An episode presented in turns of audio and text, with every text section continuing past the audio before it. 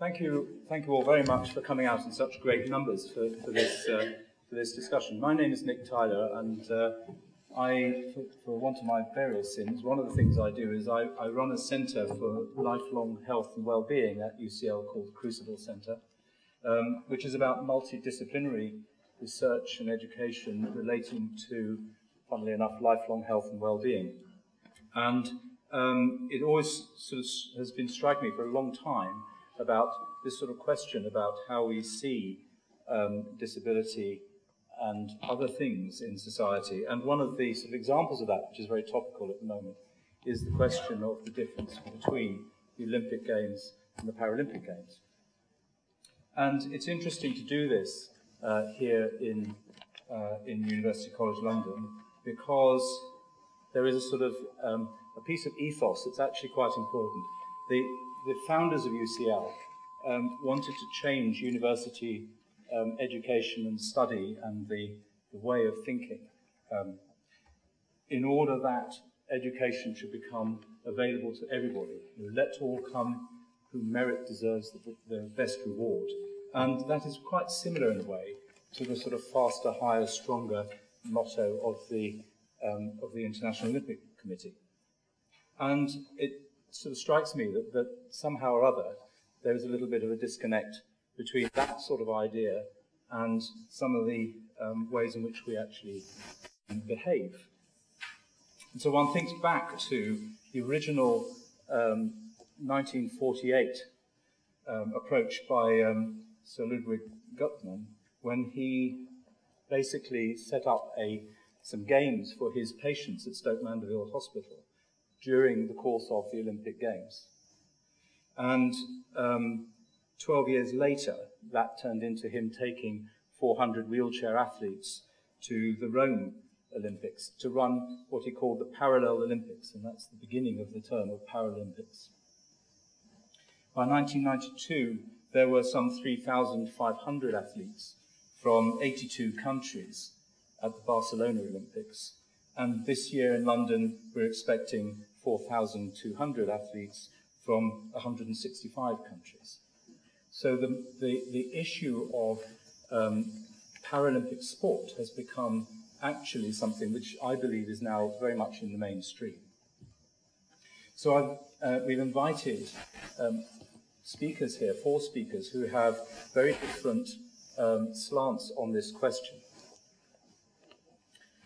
The first is um, uh, Dr. David Howe, who is a um, senior lecturer in anthropology of sport at Loughborough University. He is a Paralympian. We have Professor Nora Groce from UCL. From the, she is the director of the Leonard Cheshire Disability and Inclusive Development Centre. We have Mark Dyer, who is the um, Accessible Transport Manager um, for the London 2012 Olympic Delivery Authority. Um, and um, we have um, Dan Brooke, who's the Chief Marketing and Communications Officer at Channel 4. So the way that um, we're sort of planning to run this is that I've asked each of the speakers to prepare a sort of five-ish minute um, talk, a sort of pitch, if you like, on their response to the question, why should, um, why do we hold separate Paralympic and Olympic events?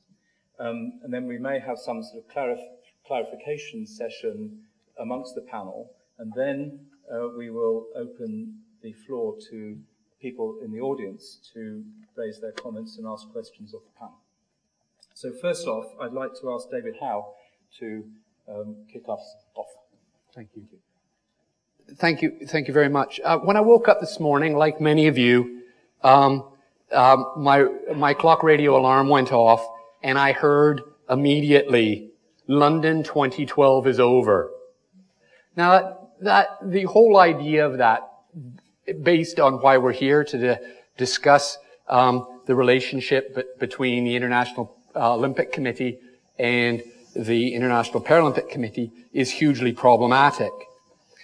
As the first speaker today, I want to endeavor to, um, rather than just simply put my point across, I want to ask some pertinent questions of the, the rest of the panel, but also of the audience as well, to, to sort of ignite the debate. And there, there are three or four key issues that need to be brought to the fore, I think. And one of, one of these issues is the idea of legacy.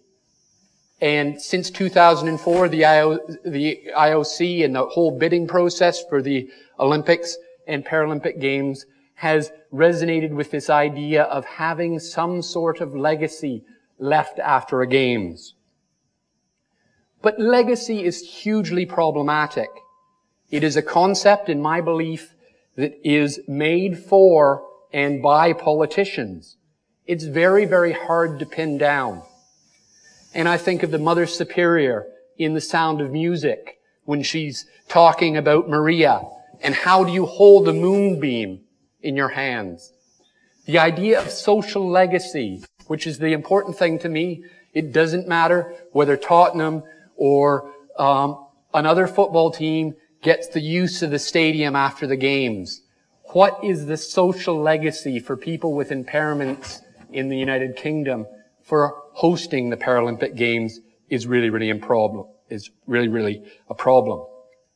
And the other thing that's been drawn to my attention and something that I've, I've written about recently is I wonder if this debate is really a reflection of the exploits of one athlete, Oscar Pistorius, the Paralympic athlete that everyone around the world knows, the Blade Runner, bilateral below the knee amputee, who successfully um, managed to gain selection into the Olympics.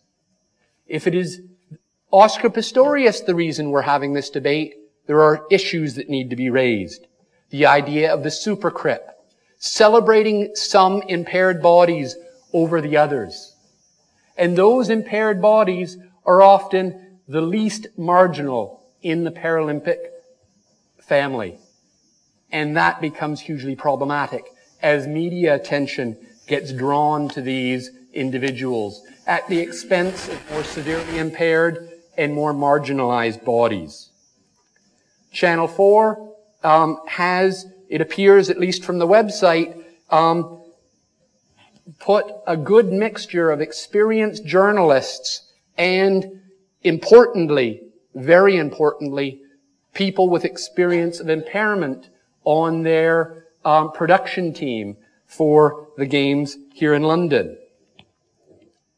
But what does the immense media focus of attention on these games really mean?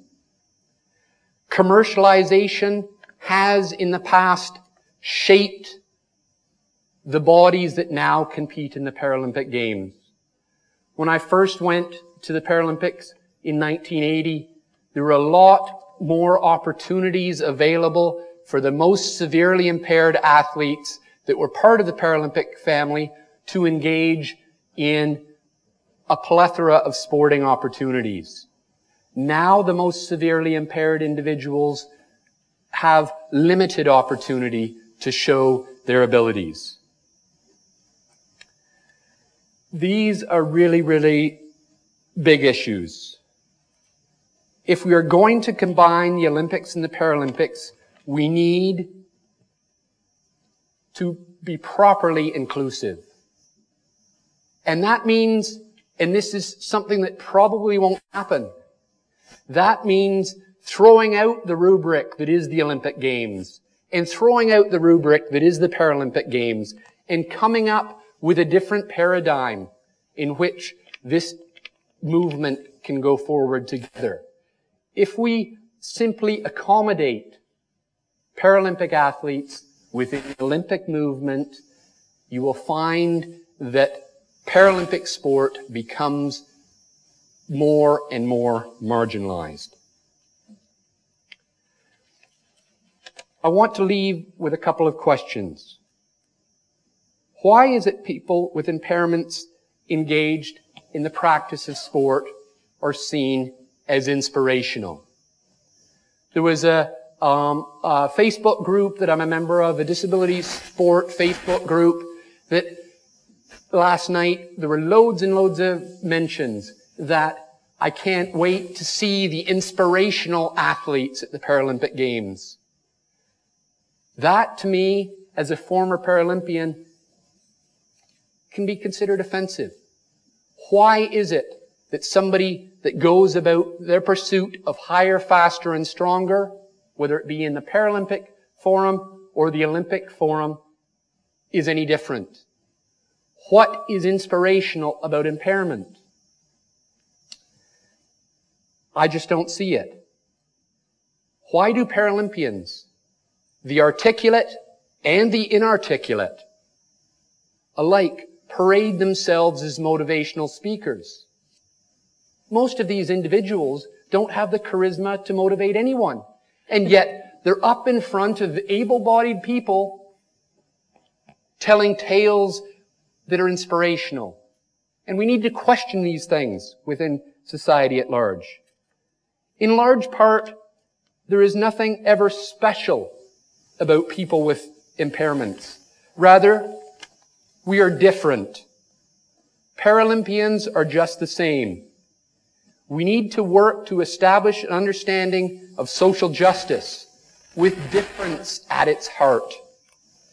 If the Paralympics continues to follow in the shadow, and it was quite clear this morning that that's what's happening, of the Olympics, this dream, or perhaps it's only my dream, will be considerably harder to achieve. Thanks very much.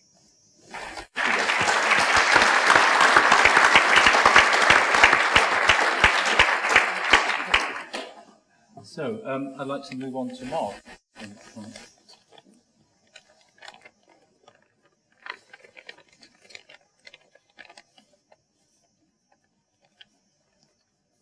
Good evening, everyone. Um, don't worry, it's not going to be death by PowerPoint, and it's certainly not going to be opening ceremony or closing ceremony either. Um, I've heard mixed views on the closing today after the opening, so it's been an interesting day for me. I just want to give a bit of my background as well. Um, I've been working for Olympic Delivery Authority now for the last five years, as we go back 1,758 days, and the start of the Games, whether it's the Olympics or the Paralympics, was a long time uh, in, the, in the future. What I want to do today is, I suppose, give my perspective from a, a, not just an individual, but from a work perspective, and how the impact we would face if we combined the Olympics with the Paralympics. The opportunities it shows, but also the challenges. And my first Olympic memories were back in 1980 Moscow, and my heroes were Daley Thompson and Seb Coe. Um, so you can imagine my excitement when I was at Olympic Delivery Authority and I stand in the lift with Seb Coe for the first time and almost squealed like a schoolgirl. And then we talked about the weather, as you do. what I would say is, even when we became paralysed age of 20, my awareness and knowledge of the Paralympics was non-existent. It was there, but I couldn't have told you a thing about it. I certainly couldn't have told you anyone who competed. Obviously, over the last 10 years, that's evolved, developed, and we've had people like Dame Tanni and others who've become well-known figures. And I think we obviously have an example there of people now going to be successful in their own rights as business people, as ambassadors, and as was said earlier, aren't just there because they're disabled, but they do have a charisma and they do have something to offer to the party. Like all the others here, I'm sure I've been talking about people around the office, what does integration look like? There's a couple of key questions I have.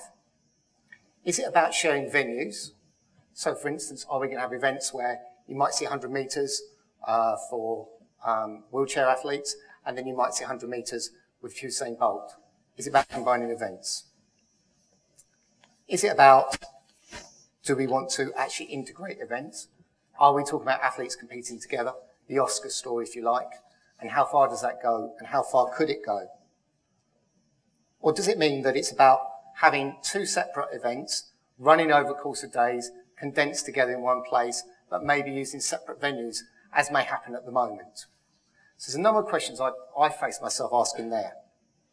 I suppose my concern is that, and this is based on what we're seeing at the moment, by producing that as one event, what is the impact of that? One, it draws out the days, potentially, or you have to find a lot more venues. Do you get visibility of minority sports? And that doesn't mean just Paralympic sports, but it means Olympic sports as well. Is there less opportunity for identity and independence? And I think one thing we do see with the Paralympics now, there is an identity, there is an independence. Now, whether that gets diluted, if it gets swallowed into perhaps the Olympics brand, is something that I think would have to be looked at very carefully. One of the important things that I've found working with both organisations the Olympic, uh, the International Olympic Committee and the International Paralympic Committee is, firstly, the individuals that sit on that committee are different personalities. They have different values as well. Now, the advantage is if you put those two values together, do you get a stronger brand? But finally, what's the impact of funding and sponsorship? And that's always a challenge and a battle for the uh, International Paralympic Committee, fighting against that, that larger model of Olympic Committee. But if they go together, do they lose a say? Do they become more minor- minoritized than they are at the moment? I'd like to take you through just a few quick slides, just to give you a scale of the problem that I was facing when I looked at it. These are all the issues that come up for me. So as you can imagine, um, my role's been fairly extensive over the last five years. The last three weeks have been particularly extensive. And as was said again earlier, that people started at the end of 2012. I think at seven o'clock this morning, I was in my first Paralympics debriefing. So the good sign is we're moving on from our side of things. What I would say is obviously governance—we've talked a little bit about, is different. If we go on to look at something in a bit more detail, the schedules we have, there's some really key dates there. We need two weeks in between at the moment to even make those venues ready. The great thing is that I think we have a separate Paralympic Torch relay, and that's a real positive. There's a real identity to it. It will be different again. And my key message, I think, is that different doesn't have to be wrong. It doesn't have to be the same. There are different, there are different opportunities to do things differently. And I think we also need to consider there's not just a Paralympics movement, but there's also other Olympic movements that's out as well, such as Special Olympics. And they should have their own identity as well, unless there's a way of embodying all those together. Sports wise, we have a lot of sports. And what I want to point out on that side of things is that if I have got 20 Olympic sport, Paralympic sports, I've got 21 disciplines, 284 sessions, 503 events, an awful lot of medal ceremonies, plus what I put in the Olympic mix, that accuses me a huge problem across the piece, as you can probably imagine. Those sports requirements are also different. There are different needs for venue requirements, different overlay. For some events, it works very easily. You try and integrate an aquatic centre, though, at Paralympic time and at Olympic time, does have its challenges, depending on how integrated you want to make that event look.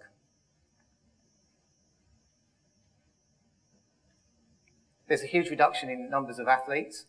Uh, I think Nick said a figure earlier, I think that's jumping a bit, 4,200. We're talking about 7,000, we think, at the moment. 20% wheelchair users huge volume again in how you manage that number of athletes if you have able-bodied athletes there as well, for want of a better word. Um, huge amount of equipment, and to give the people the equipment that they need and the attention they need to get that equipment ready to give the best of their performance, it is very difficult to do that on a mixed environment. Likewise, the number of officials, huge volume of officials. We're looking at um, huge volumes of people coming to the country with different access requirements, with different needs to make that happen as well. Those are my venues. Um, you'll be familiar with those as far as London is concerned, and that is actually the sports venues themselves. All of those are shared with Olympic sports. So, this really seems to fly forward, doesn't it? It's trying to whiz me through quicker than even I want to go. so what you'll see is, again, if you're going to try and put this on in a country or a city like London, there's a lot of venues there. Those are all Olympic, Olympic venues and Paralympic venues. Um, and the only thing is, obviously, obviously lose some of the out of London venues and the football stadium from the Olympic side of things. I don't know any city in the world that could support in a five-year program of turnaround to deliver all the venue requirements we had if we have them across that same time frame and not have the opportunity to convert and divert those venues.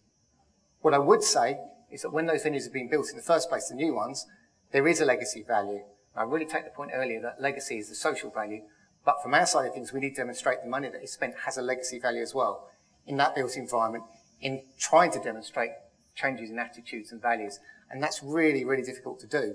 But we are trying to do that. And there's, there are positive signs out there. We have 70,000 volunteers that actually understand a lot more about accessibility than most of them ever did before and understand about people's diverse needs and actually understand that it's a good thing to talk to people on the tube in the morning, which doesn't tend to happen. As I said, those are the venues a bit more detail. I don't want to fixture on those at all. But accommodation is another issue we face. Um, I don't know if people are aware, we reckon there's probably only a thousand wheelchair accessible hotel rooms in the whole of London. When you think of the number of people that come over for the Olympics or come for the Paralympics, you'll see the challenge we have there based on just not athlete requirements, but friends, family, and interest in the events as well. To combine that all together at one time is very difficult. I think the other thing is that we're going to find that the media workforce of people with disabilities, again, is very high.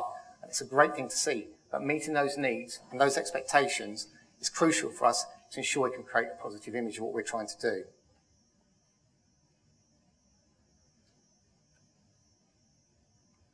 The Oscar picture.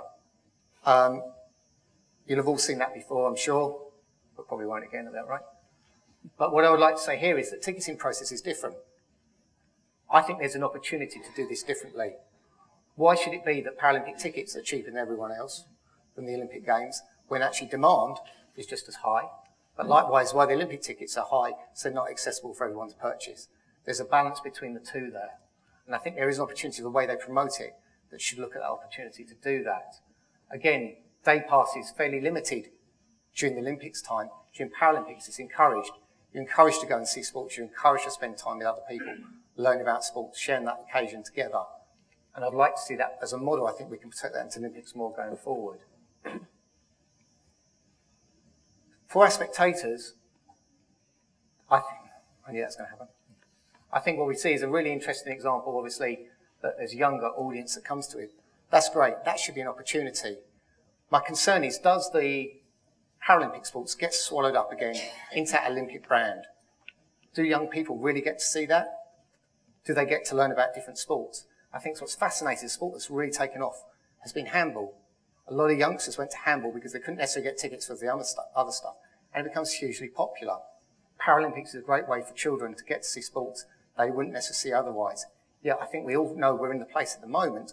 If people got the opportunity, children would have said, would they rather see Usain Bolt? That would be the answer most of them would probably give at this moment in time. Again, there's an opportunity to buy tickets as groups, get people together, get value out of those tickets as well. And those are all positives that we should look to try and share going forward. Our transport issues are very challenging, and that's obviously what my role sits as at the moment. Um, my biggest challenge is that people have taken two weeks off work, and London has been quieter than most people have ever seen it for years, I suspect. That tells me that in four weeks' time it's going to be busier than it's ever been before as well. And that causes me a headache. Um, it causes me an issue that I have a lot of people coming back with a work mentality. The happy days of the sunshine and the medal winning are gone, and people back in work mode. And their awareness and consideration towards other people whether they have a disability or not, goes down. It means it's about managing lift use, but the actual demand for those lifts is going to be actually huge. And all the services we've got will come under more stress and more pressure. We also go to a stage where we get to a point where uh, we're looking at the actual staff and the volunteers to try and sustain that for a period of four weeks solidly is incredibly difficult. Now, I don't want to sound like um, it's not been fun. But the hours have been hard for a lot of people, a lot harder for most people than it has been for me. Could you keep volunteers sustained for one block period of time, or do people need a break in the middle? Do businesses need the opportunity to go out and rework their business, take that time away, and then come back to the Paralympics refreshed on that? If you do one big block of time, I think that's going to be very hard to keep that energy and enthusiasm going from a workforce, from the volunteers, and also from spectators as a whole. I think people, we have an opportunity to recharge and regenerate towards the Paralympics. But my belief is that I think it should very much remain as a separate event with its own identity. And I think what really excites me, and Dan will sure say more than I will, but we have a very specific brand the BBC gave us for the Olympic Games. And the BBC does that kind of thing very well. I'm excited by the opportunity I see that Channel 4, with a slightly more, um, do I say, edgy approach, but in terms of more creative approach, certainly what we've seen in the build-up to the Paralympics can give that. And that should give everyone an energy and enthusiasm going forward, an opportunity to reevaluate the way they look at games, but also how they look at themselves and how they can get involved with that games as well. I hope today we get to a position that we can see that, firstly, London is going to be successful Paralympics, and we're seeing that with 2.5 million tickets being sold already. That's the good news story. Let's see if we can take that for the next event going forward. Um, but in my belief, I think we should, Paris should remain separate on that side. Thank you.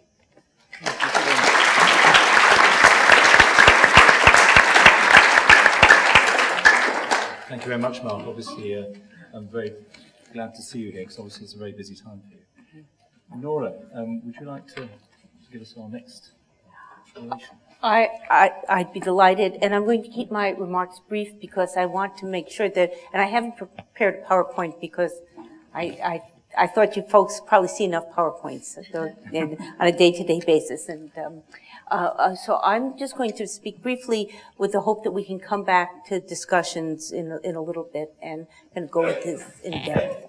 This is posed as a debate. Should we or should we not combine Olympics and Paralympics?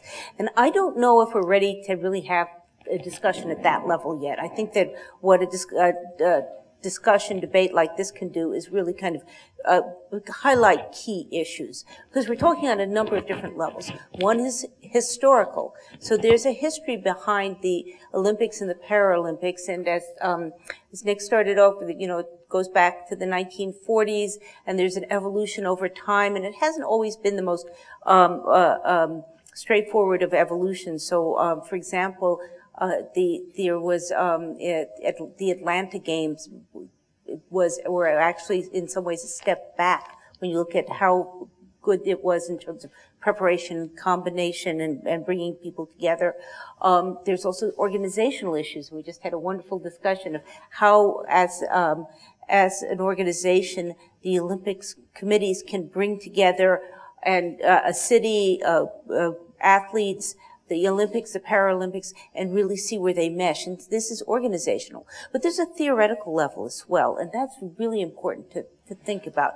What do we mean? Whose decision is it whether to combine the games? Is it uh, the, the Olympics committee? Is it the, the group, the uh, groups and the sponsors who organize these group, uh, these um, events? Is it individuals themselves? Is it individuals with disabilities deciding and having the right to decide whether they participate in the Paralympics or the Olympics or both. So is it a continuum of options that should be made available to people with disabilities?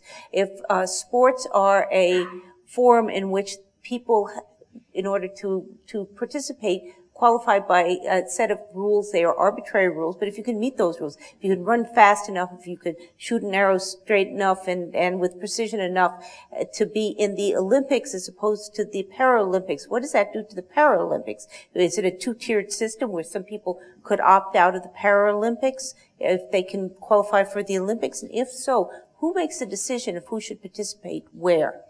Um, and do we need to make that decision or should we leave it to the individual athletes?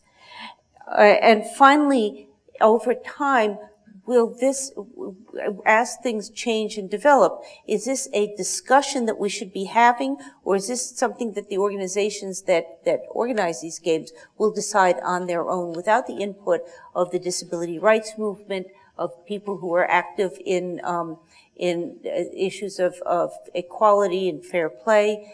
How do we, how do we, um, manage this process in a way that it reflects the needs and the voice of people with disabilities themselves and of athletes themselves.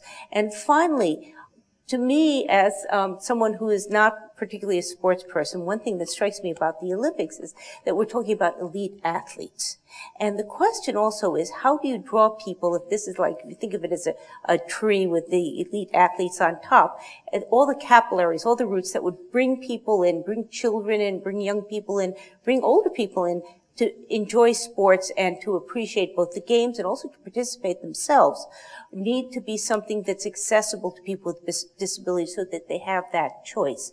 And we often talk about the very top of the tree without really discussing what it means to have a whole system in place to get uh, uh, people involved in enjoying sports, whether they are able-bodied or they are they have a physical disability or an intellectual disability. How do we set up a system that has, if we were talking about legacy, how do we think about that legacy in a way that it's not just the elite athlete, but that elite athlete may reflect thousands or hundreds and thousands of others who can enjoy sports, who can enjoy watching sports, and who can get a lot out of individual participation.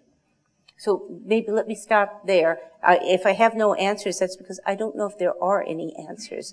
Um, but uh, but I think that it's uh, very important to ask questions uh, uh, along in this realm.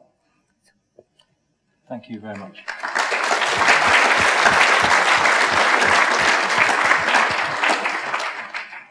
Okay, Dan. Hello, everyone. Thank you very much to uh, Leonard Cheshire for asking me to um, come and speak uh, to what is undoubtedly a fascinating and, uh, I believe, quite complex question. Um, and I should establish up front that my professional hinterland is neither in sport uh, nor in the world of disability. Um, though, as we were, as I was discussing with the other panelists before, my brother was a talented athlete. It was a field of life in which he excelled to a high, higher level than me, uh, as in many other levels of life. I speak as a middle child. Uh, but uh, uh, and I, uh, but having said that, I, what I might do, uh, if you would indulge me, is to just take a slightly self-interested approach in the first part of my remarks, uh, and just say some things about about Channel 4 and the nature of our involvement with the Paralympics. Um, and to do that, I need to start by a little bit explaining uh, what Channel 4 is. So we're a we're a state-owned public service broadcaster and we have a very specific public service remit, which is given to us by Parliament, which has a range of different obligations within it. And they include to innovate in the sphere of television, to reflect the cultural diversity of the UK, to champion alternative voices and points of view, and to nurture new talent. And there are others, but those are particularly relevant uh, for this subject.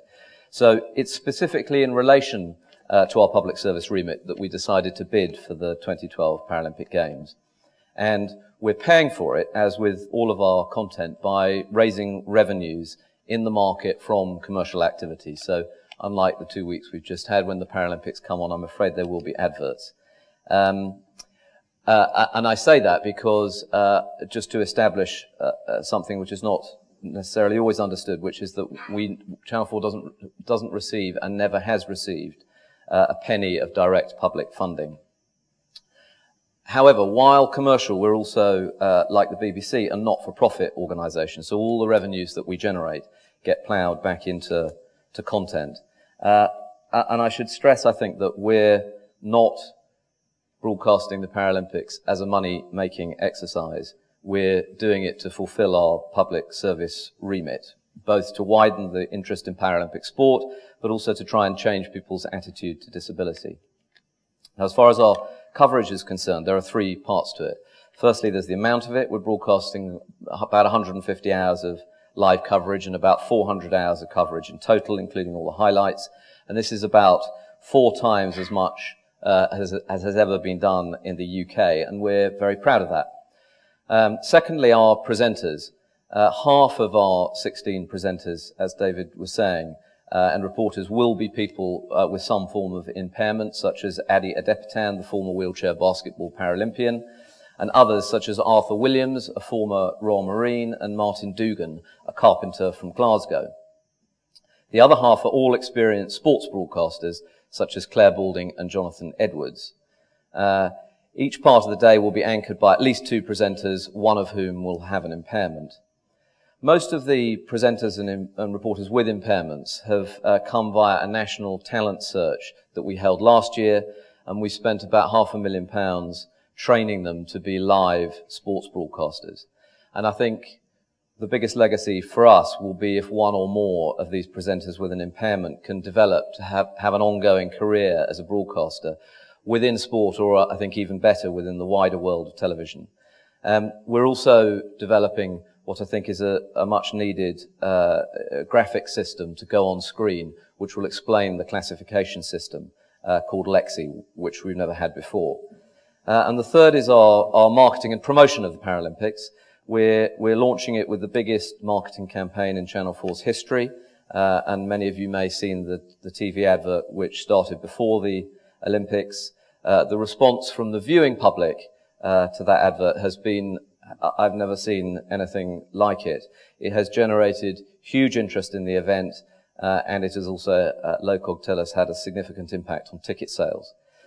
Our research suggests that it's also significantly reframed for people who have seen it what the Paralympics are, which is elite sport that is more than the equal of the Olympics, as well as starting to impact how people view people with an impairment generally.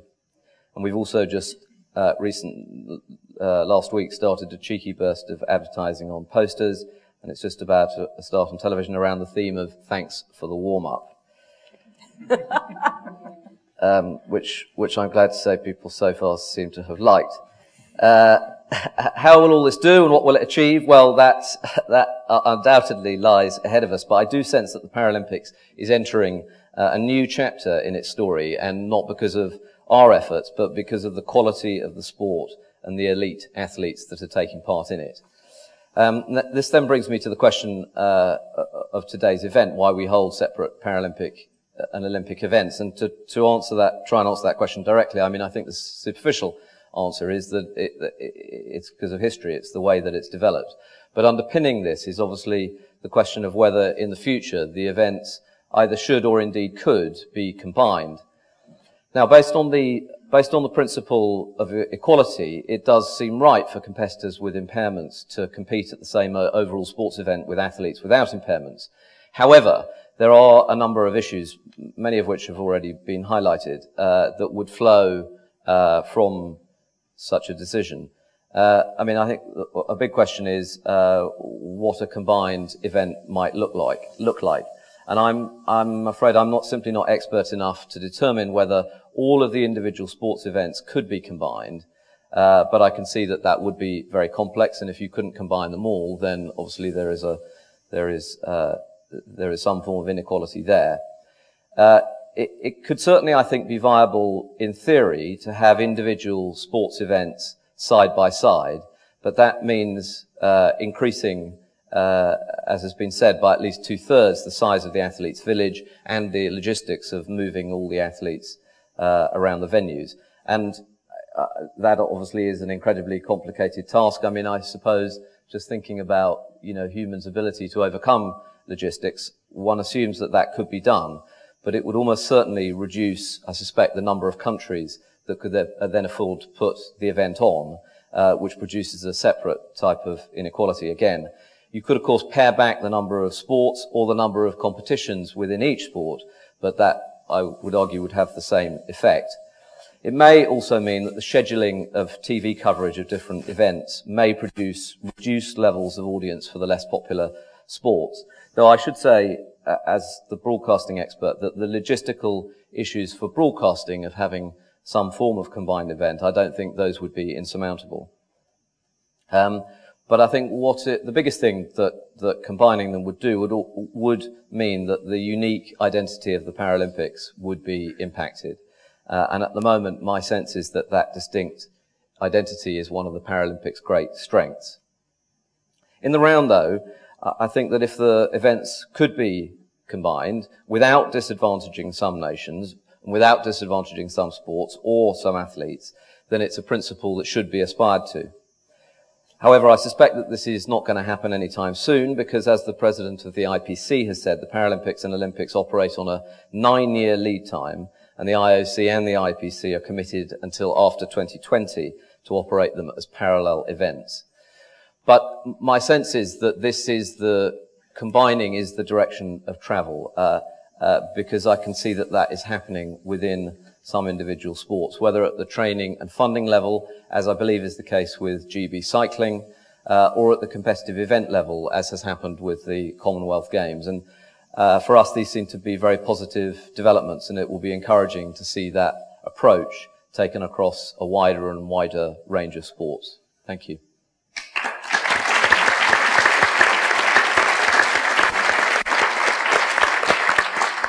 Thank you very much, Dan. Um, very good. Before we open open up to the floor, is, are there any comments that any of the panel wish to ask each other to see if we can clarify any issues that have been raised?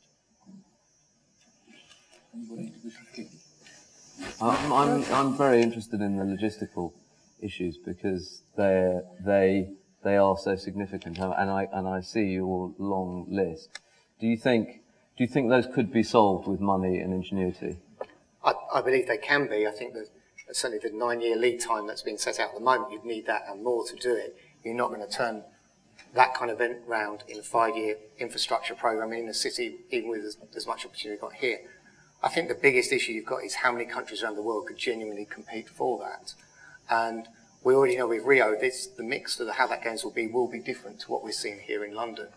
There isn't that same infrastructure in place. There'll be a good legacy of permanent infrastructure will go in, but to do on that kind of scale would be very difficult.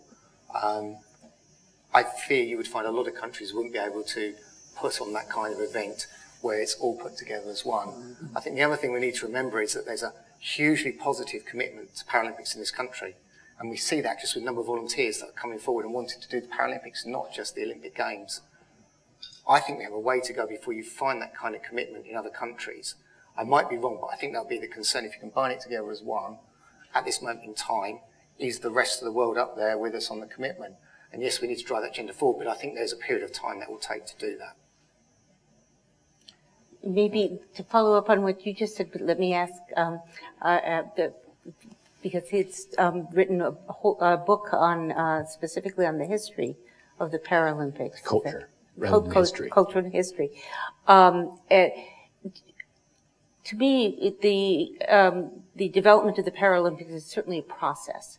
Do you see it as a, how do you see it over time? Are we moving towards that inevitably anyhow? Is this kind of a, are, are we having really a debate, or are we just kind of somewhere in the middle of a historical trend, or do you see this as something that is not inevitably moving to a continually higher plane? Well, I think they, um, it's an interesting question, and I think one of the things that you see in the development of the, the Paralympic Games is that the the scope from um, the early 80s, the scope for more uh, a more diverse impaired population being engaged in a wider variety of sports was was far greater than it is today. And I think the push to commercialize the games and um, follow in the footsteps of the Olympic movement is having a detrimental effect on um, people with impairments. And and I don't know whether that's that's something that's going to continue or not. But the the you know the poster boy of the of the Paralympic Games is a figure, if not Oscar Pistorius, is somebody very similar to him that the general public can relate to and they can perceive the ability in what Oscar has achieved. In much the same way, they can perceive the ability of somebody like Tanni Grey-Thompson, who can um, push a wheel, or could push a wheelchair around the track as fast as a woman could run. But those people with impairments that don't fit into that, they can achieve the same standard as individuals with an able body, become marginalized as a result of these people being seen as Paralympic role models. And I think that if we get rid of this commercial marketplace and go back to the days when it was amateur and so on, the educational message is lost. Mm. But the opportunity to participate is gained. So it's a, it's a double-edged sword. I don't, I don't really know what the answer is, and, and only time will tell. Mm-hmm. You, were mentioning when we were talking earlier about the difference between the sort of um, the pyramid that you have with, with uh, um, Olympic um, sports, where you have a, a, pyramid with a wide base of people from whom an elite group at the very top of the pyramid emerges. But in the case of Paralympic sports, it's more like uh, an obelisk. It's a much, much narrower base um, to, to, choose from. And I'm wondering whether, um, and clearly there is a number issue there, a simple, um, very obvious number issue, but I wonder how much the participation in sport um, amongst disabled children is in comparison with non-disabled children, mm. and whether whether it's that engagement in, in sport during the early years, during school and education and so on, that actually engenders both what we at the top end would call Olympic and Paralympic, but actually much more of this is going on in the schools, in the in the amateur clubs, um, and so on. And is that where we should really be paying our attention? Well, I think there, I mean, the development programs are out there. The, the international sports organizations that run um, uh, disability-specific sports, um, uh, the International Tennis Federation, the, the, the chap is here today, and um, th- they r- run side by side. They they run their organization and and, and so on. The, in my research, the problem that I see is there's a huge difference between individuals who are congenitally impaired, impaired from birth, and those with acquired impairments. And the socialization that goes on with a lot of congenitally impaired individuals is parents wrap them in cotton wool and don't want them necessarily to get involved in things that are going to end up with them scraped knees, broken legs, and so on. And their existence might be different to an able-bodied child, for, for lack of a better word. And I think the, the development programs that are, that are, exist for people who acqu- acquire impairments have increased tremendously. The comedian Jimmy Carr, um, the British comedian Jimmy Carr got into trouble a couple of years ago. I thought it was wonderfully hilarious. He talked about the fact that the war, war in Afghanistan, or whichever war it was, is going to produce the best Paralympic team possible because we're getting all these disabled soldiers. The irony is that the, the rigors of being a soldier are not, it's, it's not as rigorous an activity as being a high performance Paralympic athlete in many cases. So you've got a program in the UK called Battle Back. In Canada, they have a similar um, tacky program called Soldier On um, that, that, that is about getting ex-service people into sporting opportunities. But the number of ex-servicemen and women that will actually be on the British team in um, a couple of weeks' time is very, very minimal. Because it's getting harder and harder to reach the standard of uh, Paralympic athlete, which is wonderful. But again, um, the, the development programs at grassroots levels, um, the, the Youth Sport Trust and all these different organizations have things for getting young people into um, disability sports, Paralympic days, and so on, but I don't know what the uptake on those things is. And I was just trying a personal experience there because I became paralysed when I was 20, and actually it was incredibly difficult to find a sport to get involved with. There were limited opportunities, and a part of that was down to the fact that even if you found somewhere to go, such as an archery club, they didn't have an accessible toilet, they didn't have opportunities to even get in a clubhouse type thing, so you were marginalised on that. That kind of element's better, I think. But because of this elite mentality, actually, yeah. to go along and just do it for fun, and it's very difficult to get the time and the space to do that. And I think that's a real challenge out there that I want to do it to as good a standard as possible when I'm doing archery.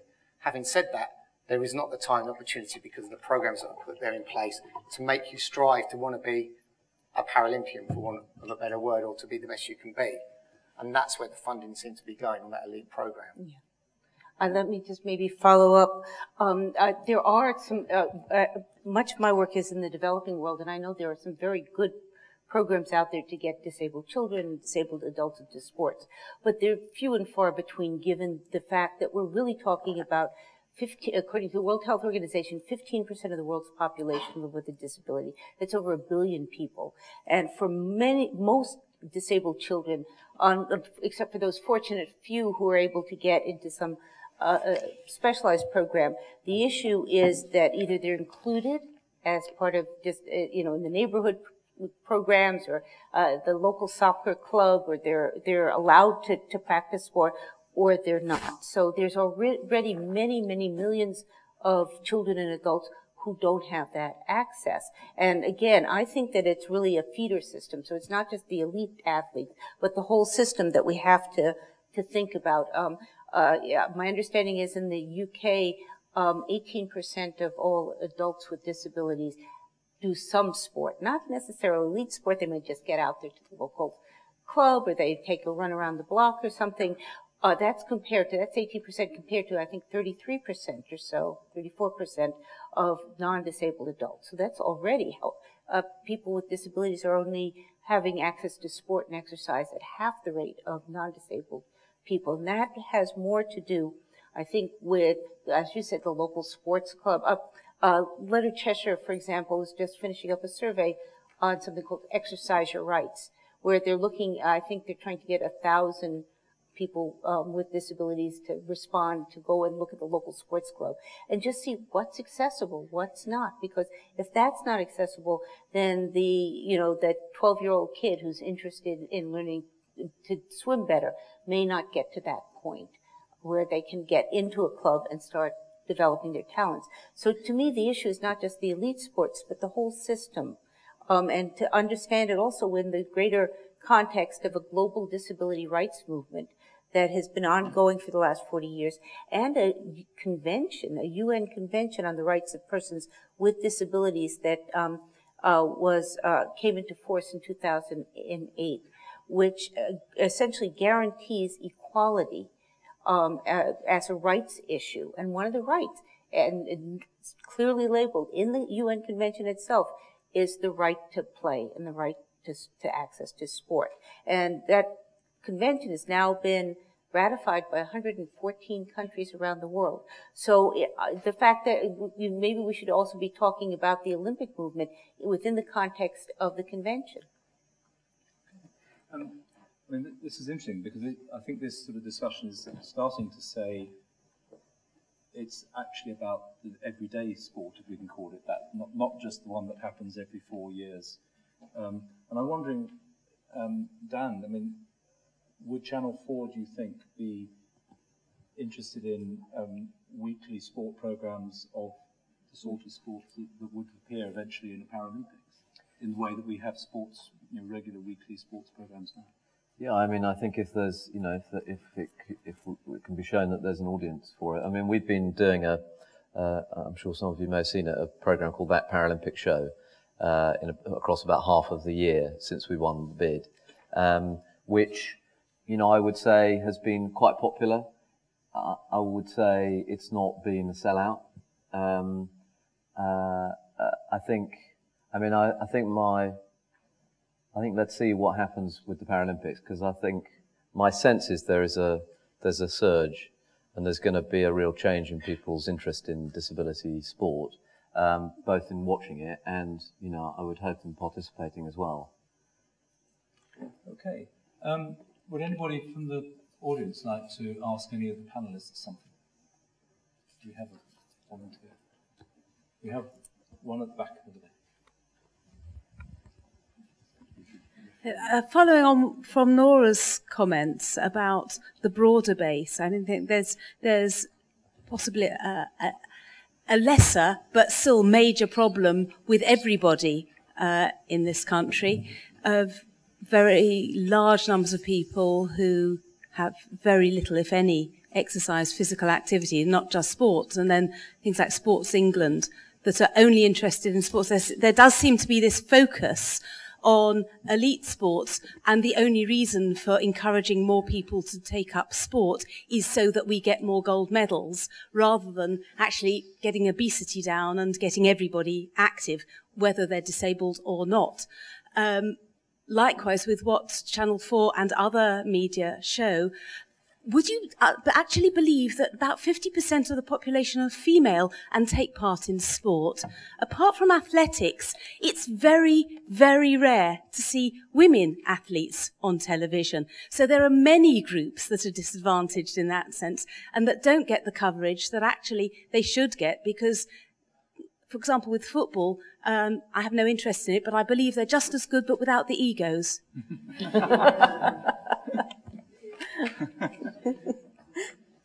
Any comments on that? Well, I, I mean, I I I, uh, I, hear what you're saying. Um, uh, I mean, I, I note that I note the opposition has come out uh, over the weekend saying that they believe that there should be a much more significant funding emphasis on uh, on on female sport, which I think is I think that is very welcome. I think I think if I can add to that as well, we've seen such a surge in interest from children to want to do sport, Olympic sports, as opposed to just football, which tends to be the thing everyone wants to do as a kid now, certainly if you're a boy anyway. Um, what worries me is that we will get that surge of interest from the coverage on Channel 4, and there won't be opportunities out there for disabled children, either integrated groups or separately, to go out and do that, because that mechanism isn't in place. And if you don't catch people in those two, three, four weeks afterwards, the rest of the school holidays type scenario, then there's a real risk you lose them forever. And I think that's the danger. The whole thing system breaks down at grassroots. You never get them switched back into it again. I think that's one of the, um, Nora mentioned the, the UN convention, and I was strongly opposed to both the UK and Canada, where I'm originally from, um, signing that agreement because part and parcel of the problem that, that exists uh, for impaired for impaired individuals, we, we, we live in a, in a culture of checking boxes. Okay, we've signed that agreement. As soon as that agreement signed, there, there is a onus is placed again on the individual to contest what um, what the agreement says, and you haven't lived up to your end of the bargain, and so on. So it, it really becomes so. If you are, and the elephant in the corner here is class. I think. If you're well informed, if you're well read, you can go and you can lawyer up and you can say, yes, I deserve access because the legislation says that. But we know into the developing world that where, you know, it's the underclass where the greatest number of impaired individuals exist. And so it becomes a self-fulfilling prophecy. And so signing up to large-scale agreements like this, while in principle may be a good idea, if you look at Article 30, which is about sport and leisure, there are all these get out of jail free clauses that exist there, wherever possible, where appropriate, etc., etc. And it becomes hugely problematic. And so the, the middle class impaired might be able, knocking on doors and saying, hey, I've got a right because the UK signed up to the convention. But others may not have the skills and ability to engage in that sort of discourse. And, and there is the, um, the possibility that it becomes negative. In the, in, I remember a few years ago I was um, asked to give some advice in Brazil on um, making public transport more accessible. And um, it was very clear that in Brazilian legislation, all the laws were there. Um, and the reason that all the laws to do this were there was because every time they went to an organization like the World Bank um, to ask them for money, um, there was a condition in there that said you must have legislation that, that says your public transport will be accessible. So they write the legislation. Um, and it seems fairly easy as you're checking boxes. Yes, yes. Um, but the problem is they have no mechanism, and, and a, a, mechanism in the sense of the education, training, as well as the physical mechanisms, um, to implement any of that legislation. So they sort of tick the box, but they haven't actually got the capability. At that time, they didn't have the capability to be able to put ticking the box into a form of action. We see the same sort of thing happening in other areas. Um, responses to climate change would be a good example, good contemporary example. Um, and I wonder whether, in, in a way, the sort of grandiose uh, conventions like UN conventions, European agreements, all these sort of things actually are counterproductive because they divert attention from the doing of uh, making sport accessible rather than simply ticking the box to say, well, we've, we've got the right words in place. Yeah, I, I, I would um, uh, I, I know we want to hear from the audience. but Um, it varies from country to country, and some countries in both the developed and developing world are doing better than other countries. So there's, it's, you know, you don't want to just blanketly say the developing world isn't doing it. Some countries are doing a pretty good job, or at least they have um, a good legislation on the books. Uganda, for example, has some of the best legislation around. The issue is it doesn't have to be either or. You know, I, I would argue that you do need some sort of international conventions or, or but but that doesn't mean that it's just you know that doesn't let you let uh, let you off the hook at your local community um, sports center. And we don't ask we don't say to other groups you can choose one or the other. You, we don't say to women you don't need laws we'll just include you. And i think for folks with disability it should be the same thing. More from the floor. Gosh many it's, um, there's a young lady in the front there with the yellow one further forward, yeah, in the middle. Thank you. Thank you. Clare Pelham from Leonard Cheshire. Um, I, I don't underestimate at all the logistics problems, but I do think we have a great example in the Commonwealth Games about how you can make a good start there. And, and I don't apologize for saying that I think the Paralympics is going to be inspirational. I really do think this is going to be a moment and we're going to feel a real surge of, of support around the Paralympics.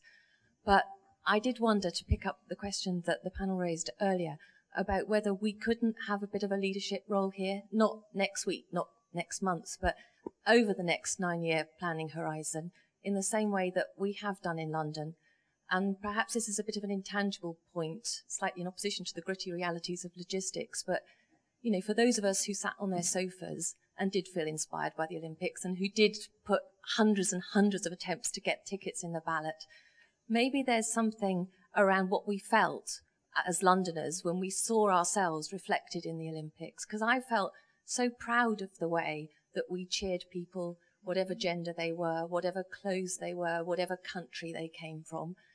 And for me, there was just a big empty piece in that jigsaw because I just didn't see disabled people who live in London reflected in what I was seeing on television. And I just think, and I'd be interested in the panel's views on this, whether there's not an opportunity for us to show some leadership around that. Should I take that one first? Yeah. Um, I completely agree in terms of we're all sitting obviously and we're all feeling obviously inspired as well after what we've and, and great sense of pride for all of us being involved and you know we've wanted that side of it. In terms of taking a leadership role, we very much do that in terms of a handover to Rio.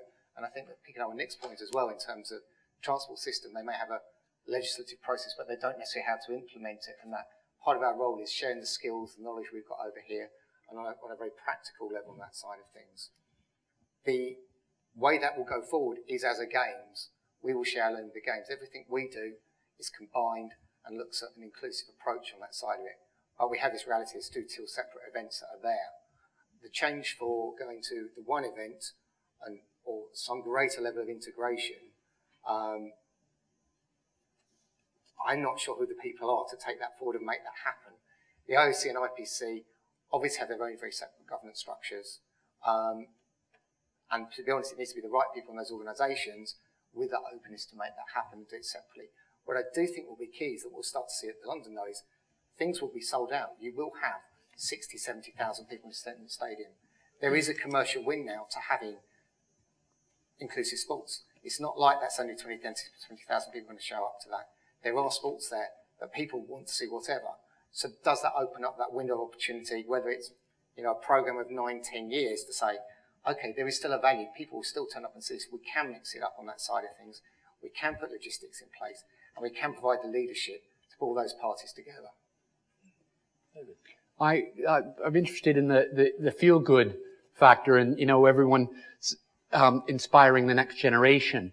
And to me, to my mind, you know, I'm, I'm physically active. I love sport.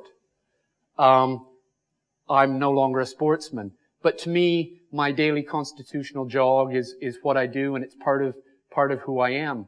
But for the majority of people who are sitting there watching the Olympics, inspiring the next generation, you know, when a young kid goes down to the athletics club and, you know, 16, 17 years old and wants to be the next Mo Farah, okay?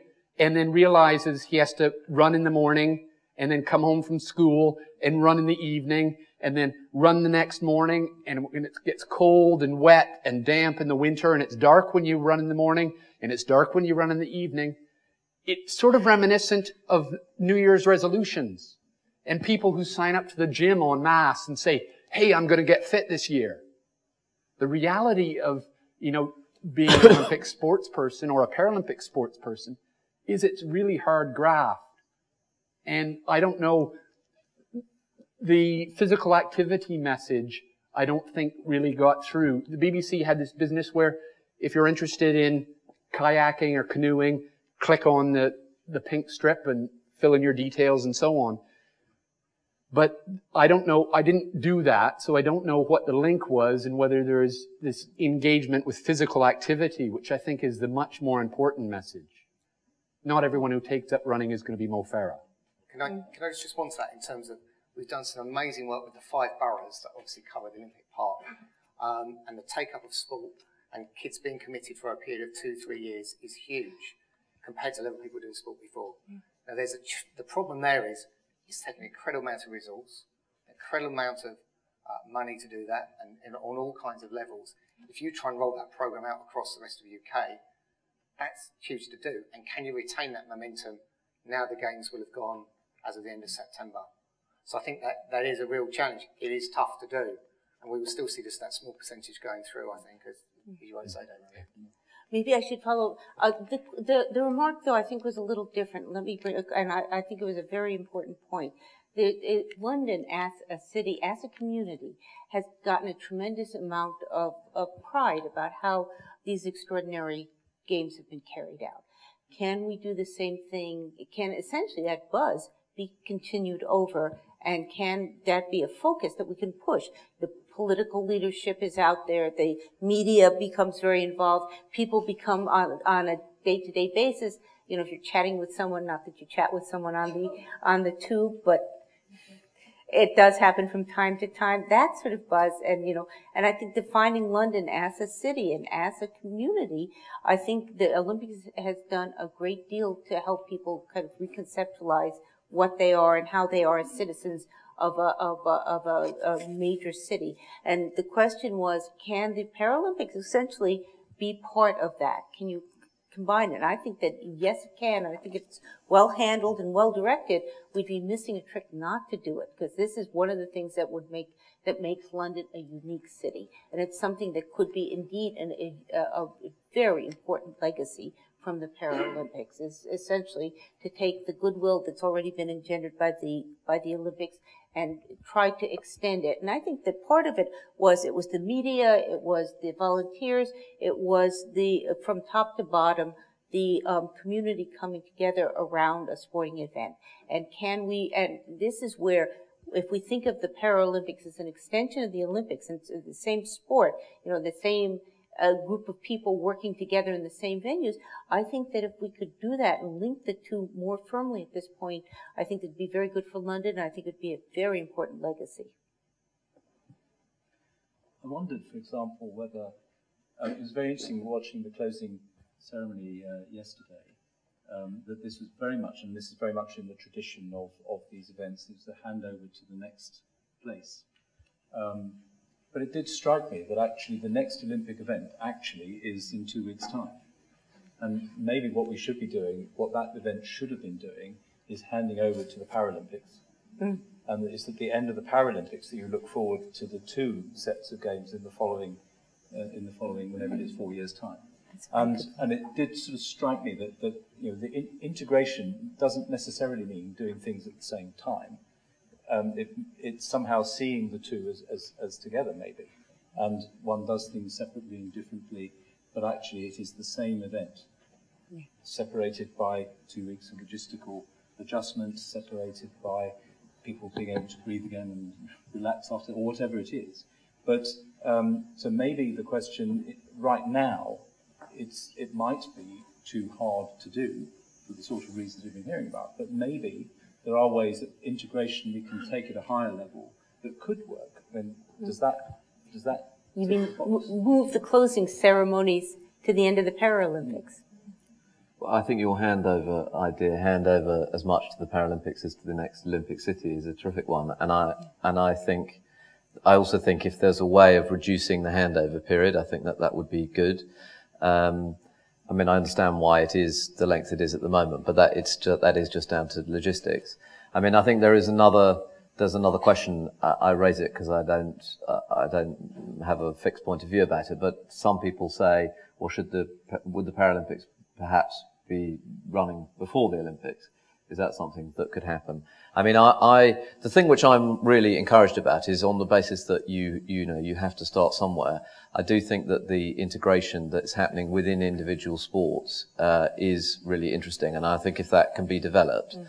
then that could teach a lot for the, you know, the for the, for the events that are even bigger ultimately, the Olympics and the Paralympics, and the, the way that, as I understand it, the way that uh, GB cycling do it uh, this guy, this extraordinary man, Dave Brailsford, he's in charge of an overall pot of money uh, for Olympians and Paralympians, uh, and they all train together.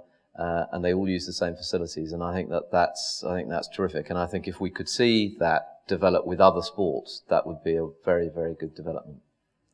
Okay. More from the floor. I think there's one in the front here.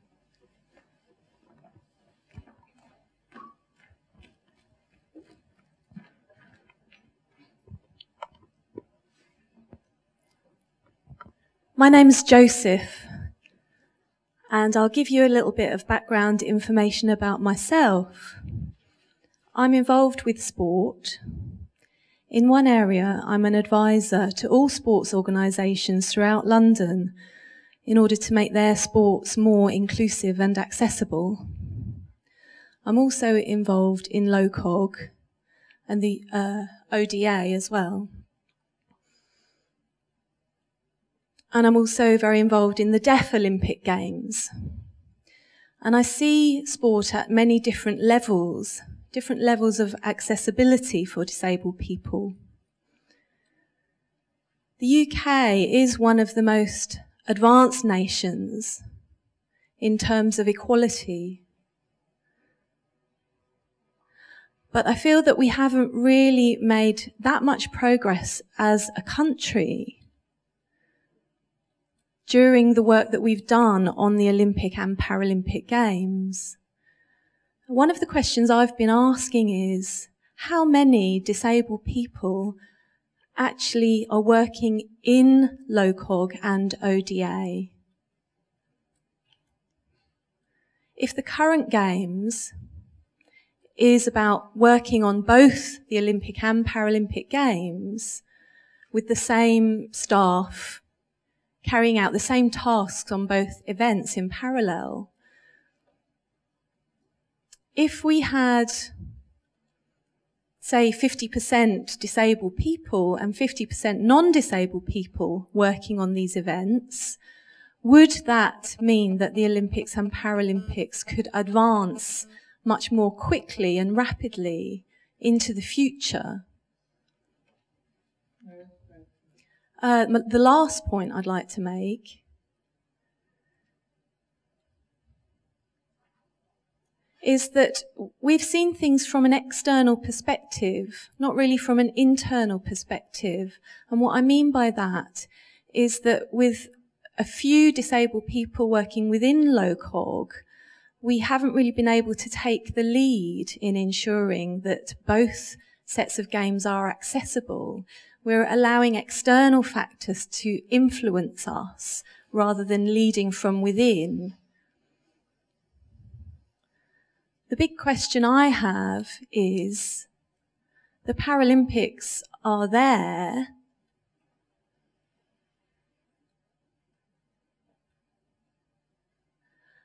When when people, uh, to, to, they sort of remind us that when we're watching the Olympic Games, those people who we're seeing are living up to this kind of perfect ideal that we might have. But the Paralympics are there to remind us that not everybody is the same.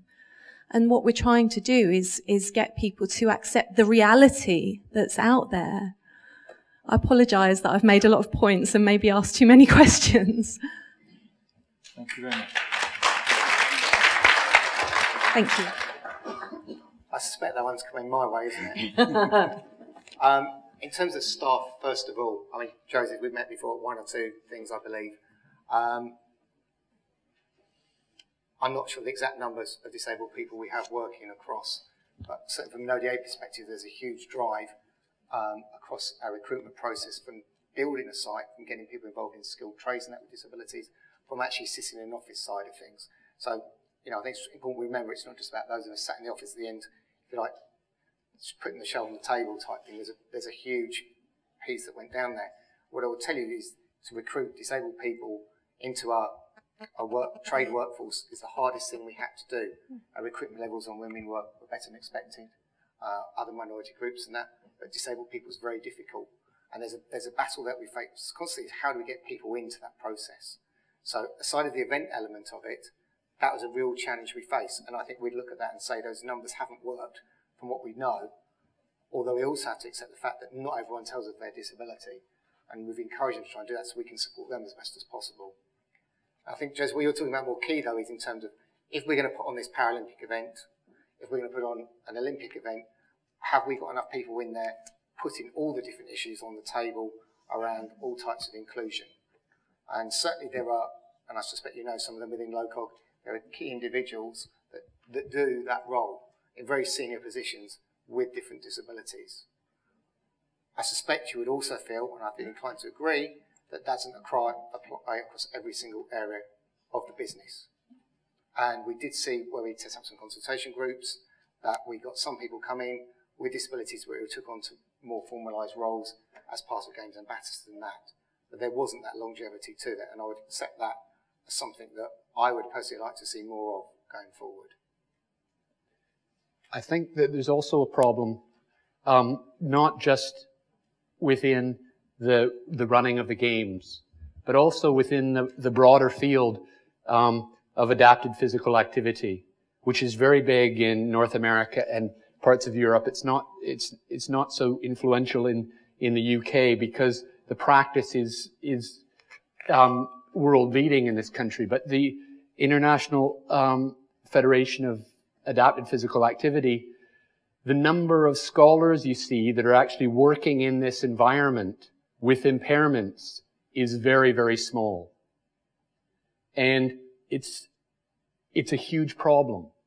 There are, there are increasing number of scholars within disability studies, the more politically active and side of things, but within adapted physical activity, it is seen as a very maternal type organization.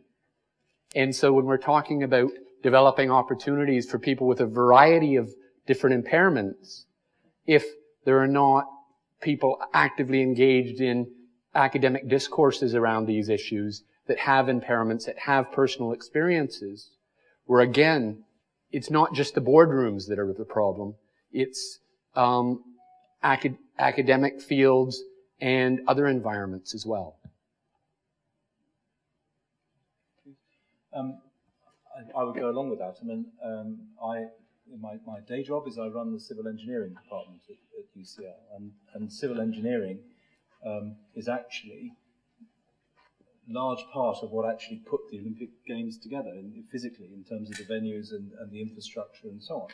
And it is very difficult uh, for us, and we try very hard to, but obviously not hard enough, um, to attract uh, people into civil engineering at, to learn to be a civil engineer um, who have different sorts of impairments. And I think if we, if we could only do that, um, that would actually help a lot of that construction and design process that would actually make infrastructure and venues much better. The difficulty is that um, I think uh, the perception of an industry like civil engineering is one of mostly, and forgive me for saying this, but mostly men in Wellington boots out on some muddy building site in the pouring rain, and that isn't particularly attractive to a lot of people, including women and um, some men. And um, we are changing that image because it's wrong.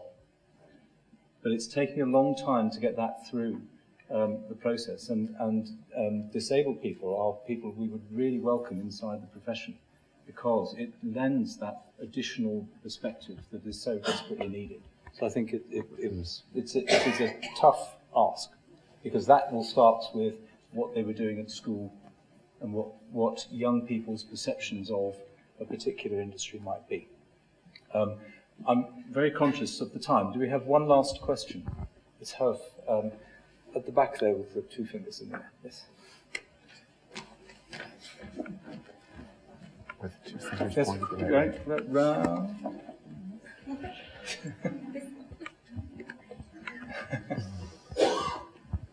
Thank you. Uh, were you pointing at me or was yes, this? You, you are perfect. Yes. oh, well, on this note, um, I, I, wanted to talk about technology, and I'd like to say first that as an engineer, I, I do agree with your comment on, on the lack of um, um, female represented role models and disabled people in engineering. And I work, I engineer enabling technologies, and I haven't worked with a single disabled person who benefits from the technologies I work on. So and I'm not talking here about um, things like the round wheels of the uh, Team GB cyclist. I talk about really truly enabling technology. I'd like to see if you think we'll see a similar level of attention to these technology that enable disabled people to really compete at their highest, at their best level, or if that would be victimizing in a way, taking the attention away from the person, the athlete, and focusing it too much on the technology? Is technology enabling or is it victimizing, for lack of a better word? So. Thank you very much. David, do you want to? Uh, well, I think one of the interesting things about the the technology that Oscar Pistorius uses, the the racing wheelchairs, the tennis wheelchairs, wheelchair rugby chairs, and so on, are are visible signs of technology. But as you will know, the technology that exists in the Olympics far supersedes the, the technology that existed 20 years ago. Whether it be um, the the bikes that are using, even down to the the footwear that's being used and the, the surface of the track. So I, I don't know exactly what you're getting at, but the one thing that, that has to be said is that the technology um, that Oscar uses, for example, if he were 20 years older, he would not be competing um, as a ambulant runner. Most likely, he would be competing as a wheelchair athlete. And so that changes the nature of what he does because the, the technology wasn't good enough to do the sort of strenuous training and so on from a standing position um, if he were, say, my age. So I think the, the technology is changing the face of the Paralympic Games, but it's also changing the face of the Olympic Games and all other sporting endeavors as well. It's just a little bit more obvious in the Paralympics because of the necessity uh, of movement that requires technology which may not be so obvious in the Olympic context. I think that's an excellent point. And the issue, to my mind, is why isn't that part of, uh, you know, a very public discourse? So it's been, the emphasis has been on, you know, the unfair advantage or the, you know, the technology for, for folks with disabilities. But in fact, all technology around sports has made a, a, a significant progress over the past several decades. And so the issue is really to, to reframe some of these questions and take it away from the disability, not disability, and to put it in a wider context. And that's an, uh, what you, your response is an excellent example of that. I hadn't thought of that you know, till, till you mentioned it. Mm. And I hope now that you've brought it up that Channel 4 will, of course, bring this up as a key. as a matter of fact, it might be, you know, like that 15 minutes. Maybe you could interview him. But, but, but I think that that's the issue is to have a, a, a discussion where you reframe the questions. Mm. I think I, I agree. Do you agree? I, I mean, I think the only thing I'd say, I think where it gets really fascinating is when you get a situation where Oscar can run faster than Usain Bolt over 100 metres. And that's kind of where we get to the point where people say, hang on, has technology gone too far on, on that side to, to get the equalness has gone the other way, if you like, and we get quite an interesting situation on that. Um, technology can be positive in so many ways in terms of being assistive for disabled people. And it's, again, 20 years ago, I have, they didn't have opportunities that you have out there now, and that's kind of stuff. Um, I think in reality, um, the technology should still stay within within a field though. The idea of mixing those technologies together in a sporting element, I, I personally feel more comfortable with it separate at the moment, I think. Very, very interesting. And the, the um, I, I, sort of think about Formula One um, and the way that the technology that's used in Formula One eventually appears in, in a domestic car. And um, sometimes we actually have to push the technology to the end to find out what actually can be useful for everybody. And, um, and in a sense, I look at the, the, the sporting wheelchair designs. We, we've gone a huge distance in designing wheelchairs to do fantastic things, to go incredibly fast to corner and so on. Um, but I don't see the day to day going to the supermarket sort of um, wheelchair, for example, actually taking the same stretch forward.